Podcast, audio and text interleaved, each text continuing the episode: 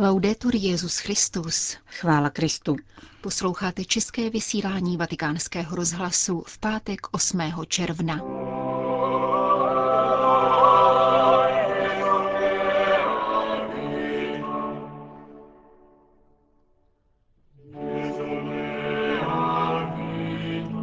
Velikost lásky dává Bůh pochopit svým umenčením, kázal papež František v kapli domu svaté Marty. Petrův nástupce mluvil se skandinávskými biskupy o ekumenismu a mládeži. Svatý stolec zveřejnil přípravný dokument k pan amazonské synodě. To jsou hlavní témata našeho dnešního pořadu, kterým provázejí Johana Bronková a Jana Gruberová.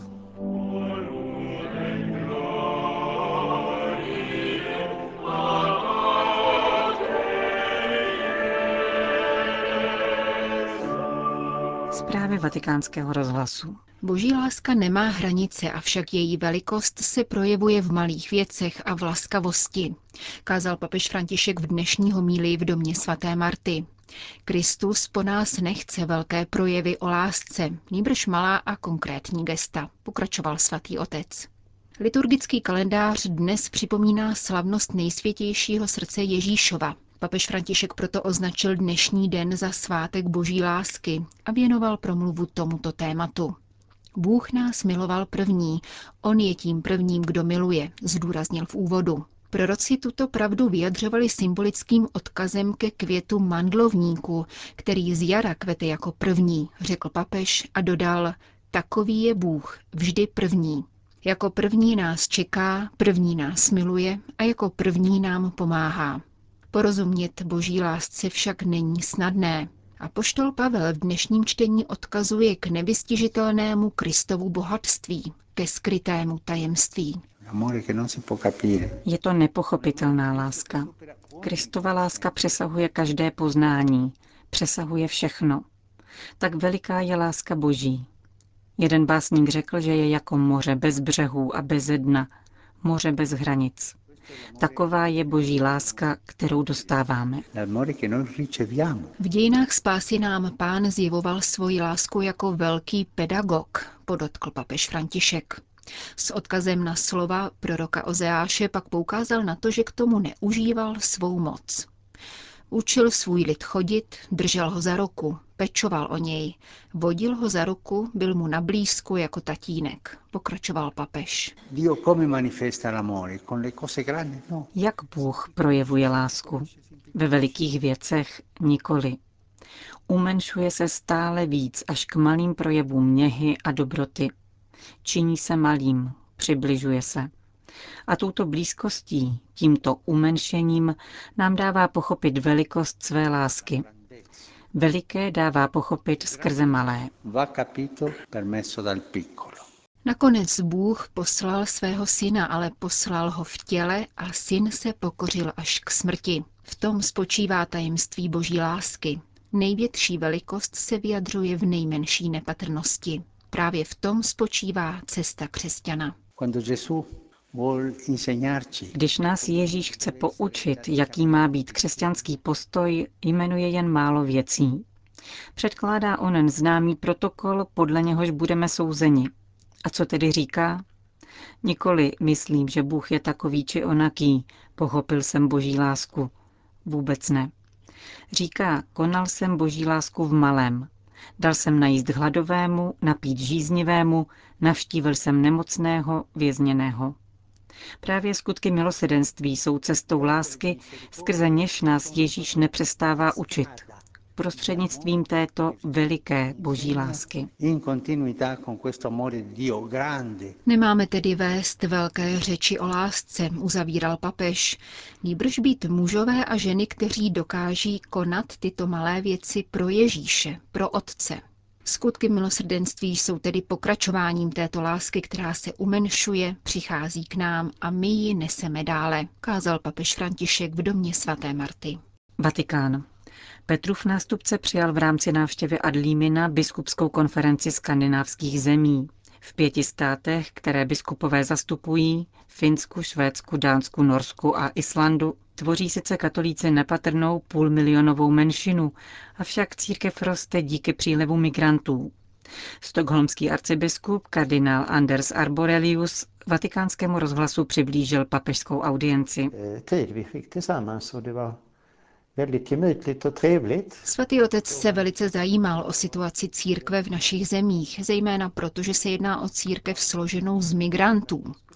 Politicky se stav trochu změnil, takže jejich postavení je nyní složitější, ale pravdou je, že svatý otec sleduje naši periferní církev. Jsou pro něj důležité také ekumenické vztahy. Vzpomínal na svou návštěvu Lundu a Malmö a povzbudil nás, abychom pokračovali v dialogu. Mluvili jsme rovněž o mladých lidech. Vzhledem k synodě o mládeži papeže zajímalo, jak žije mládež ve Švédsku a dalších skandinávských zemích. Vysvětlili jsme mu, že žijí v sekularizovaném prostředí, které komplikuje život víry, ale ti, kteří se skutečně rozhodli pro Boha, se v církvi opravdu aktivně zapojují a mají silnou víru. Uvedl kardinál Arborelius pro skandinávskou redakci vatikánského rozhlasu. Vatikán. Pro církev je zcela zásadní naslouchat domorodým národům a všem společenstvím, která žijí v Amazonii. Z tohoto předpokladu vychází přípravný dokument zvláštní biskupské synody pro vše amazonský region, který dnes v tiskovém středisku svatého stolce představil generální sekretář biskupské synody kardinál Lorenzo Baldisseri. V panamazonské oblasti věnuje církev prioritní pozornost původním národům, které, jak letos v lednu potvrdil papež František v Puerto Maldonado, nikdy nebyly tolik ohroženy. Na druhém místě se bude klást důraz na téma životního prostředí, ekologie a péče o stvoření, náš společný domov. To vše ve světle církevního učení a života místní církve, která působí v daném regionu. Předeslal italský kardinál. Přípravný dokument Pan Amazonské synody se člení do tří částí, podle metody, která se již osvědčila v přípravě na biskupskou synodu o rodině a kterou vystihuje trojice sloves. Vidět, posoudit a jednat. V závěru jako obvykle obsahuje dotazník, se kterým budou pracovat místní církve. Analýza současné situace v první části dokumentu zohledňuje územní otázky, sociálně-kulturní různost, identitu domorodých národů, historicko-církevní paměť, požadavek spravedlnosti pro domorodé národy a jejich práva, stejně jako jejich spiritualitu a moudrost. Amazonský region se rozléhá na více než 7,5 milionech čtverečních kilometrů a zasahuje do devíti států, které zastupuje sedm biskupských konferencí. Žije zde 34 milionů obyvatel, z toho více než 3 miliony tvoří původní domorodci, kteří se člení do 390 etnik, vysvětlil kardinál Baldisseri. Přítomnost církve zde byla velice silná a významná již od počátku evangelizace, ačkoliv se vyznačovala také stinnými stránkami. V současné době se působení církve zaměřilo na podporu utlačovaných a vyřazovaných národů. V tomto smyslu jsou závažné dokumenty latinskoamerického episkopátu z Medellínu, Puebla, Santa Dominga a Aparecidy. Druhá část přípravného dokumentu Všeamazonské synody se zabývá rozlišováním nových cest místní církve a hlásáním evangelia v jeho různých dimenzích, biblicko-teologické, sociální, ekologické, svátostné a církevně misionářské. Tyto nové cesty, čteme v textu, by měly mít zásadní dopad na církevní úřady, liturgii a teologii v panamazonském regionu. A to počínaje teologií indiánských kmenů, na kterou se v minulém roce soustředilo v dokumentu citované již čtvrté sympózium o teologii Indios, organizované latinskoamerickými episkopáty. V posledních desetiletích také díky význačnému podnětu vzešlému z dokumentu latinskoamerických episkopátů schromážděných v Aparesidě si amazonská církev uvědomila nutnost silnější účasti v tomto regionu, aby tak na základě evangelních hodnot mohla reagovat na jeho specifika. Církev si je vědoma nesmírného zeměpisného rozsahu, mnohdy obtížného přístupu, obrovské kulturní rozmanitosti a vlivu národních a mezinárodních zájmů, které v oblasti hledají rychlé ekonomické obohacení. Pokud má církev usilovat o mnohem širší přítomnost a vtělení v regionu, musí si nejprve stanovit hierarchii priorit v Amazonii. Jednou z priorit je upřesnit obsah, metody a postoje inkulturované pastorace, která by byla schopna reagovat na územní problémy. Další prioritou je navrhnout nové úřady a služby pro různé pastorační činitele, které by vyhovovaly úlohám a odpovědnosti jednotlivých komunit. V tomto směru pokračoval kardinál Baldisseri je nutné stanovit, jaký typ oficiálního církevního úřadu by mohl být udělen ženám, se zřetelem na to, že ženy zaujímají v amazonské církvi ústřední postavení. Jak dodal, je zároveň nezbytné podporovat domorodý klérus, docenit jeho hodnoty i kulturní identitu a kontextualizovat indiánskou teologii. Generální sekretář biskupské synody se při tiskové konferenci vyhnul odpovědi na novinářsky hojně diskutovanou možnost svěcení osvědčených ženatých mužů, takzvaných víry probátý, kteří by v amazonském regionu nahradili chybějící duchovní. Zdůraznil, že přípravný dokument pan amazonské synody hovoří o nových církevních úřadech, což je mnohem širší pojem. Jehož konkrétní výklad přinese až biskupská synoda v říjnu příštího roku. Ve Vatikánu se ji zúčastní biskupové pastoračně činí v regionu a předsedové sedmi biskupských konferencí, jejichž území zasahuje do amazonského pralesa. S misionáři, lajky a zástupci domorodých národů se počítá jako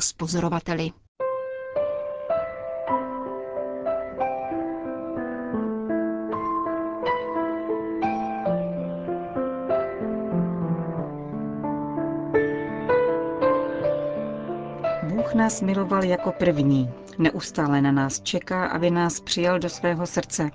Připomíná papež František ve svém dnešním tweetu k svátku nejsvětějšího srdce Ježíšova. Úcta k Ježíšovu srdci se váže ke zjevení, kterých se dostalo francouzské řeholnici, svaté Markétě Marie a la Coque v burgundském klášteře Paray-le-Monial. Po 17 let, počínaje 27. prosincem 1673, se jí vracelo vidění Ježíšova srdce na planoucím trůnu, obtočeného trnovou korunou, symbolizující rány způsobené lidskými hříchy. Ježíš požádal sestru Markétu, aby přistupovala ke svatému přijímání každý první pátek v měsíci a aby pátek po slavnosti Corpus Domini byl připomínán jako svátek nejsvětějšího srdce Ježíšova. Zastáncem pravosti Markétiných zjevení a šiřitelem úcty k Ježíšovu srdci se stal jezuita, později rovněž svatořečení, Claudio de la Colombier. Zjevení svaté Markéty potvrzovala spiritualitu, kterou již v předchozích desetiletích šířil svatý Jan Eudes. Tento francouzský řeholník je autorem mešních textů ke cti neposkvrněného srdce Marijina a nejsvětějšího srdce Ježíšova. Přestože tovaristvo Ježíšovo se svou hustou sítí domů a kolejí po celé Evropě přispělo k rychlému rozšíření tohoto kultu na konci 17. a počátku 18. století, úcta k Ježíšovu srdci není v křesťanské mystice nová. Najdeme ji u německých středověkých mystiček, u Matildy z Magdeburgu, Matildy z Hakebornu, Gertrudy z Helfty nebo u žáka mistra Eckharta Dominikána Heinricha Suzy. 18. století poznamenali spory s jansenisty, kteří považovali úctu k Ježíšovu tělesnému srdci za modlo služebnictví. Kongregace pro posvátné obřady v roce 1765 nicméně potvrdila, že Ježíšovo tělesné srdce je symbolem lásky, což později potvrdil také papež Pius VI., když v bule Auctorem Fidei z 28. srpna 1794 zdůraznil, že uctíváme srdce nerozlučně spojené s osobou slova, tedy s Ježíšovým božstvím.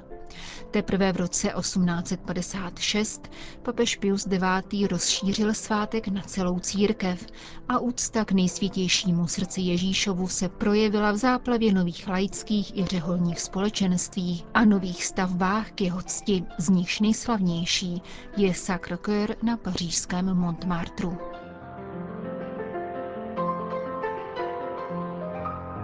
Končíme české vysílání vatikánského rozhlasu. Chvála Kristu. Laudetur Jezus Christus.